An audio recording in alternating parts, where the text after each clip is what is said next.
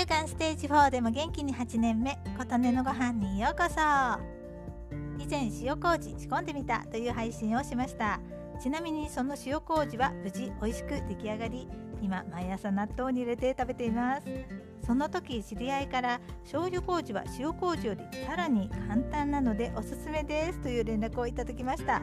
塩麹は分量を測って作りますが、醤油麹はひたひたになるまで醤油を注ぐだけとのことでした。その方は昆布や椎茸も入れて作って常備してお醤油代わりに使っているそうです。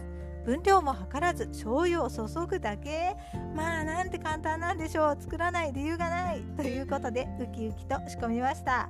今回は乾燥タイプの玄米麹で仕込んでみました。一つは麹だけ、もう一つは麹とだし昆布を細長く切ったもの、もう一つは麹と干し椎茸のスライスされているものに醤油を入れて3種類の醤油麹を仕込んでみました。毎日かき混ぜて発酵させています。結構醤油を吸うので醤油を足してひたひたを保つようにしています。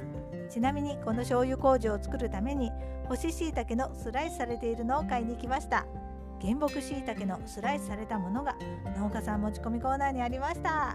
原木椎茸なのにこれまたお手頃価格、素晴らしいですね。近隣の農家さんありがとうございます。ということで今回は醤油麹を仕込みましたの回でした。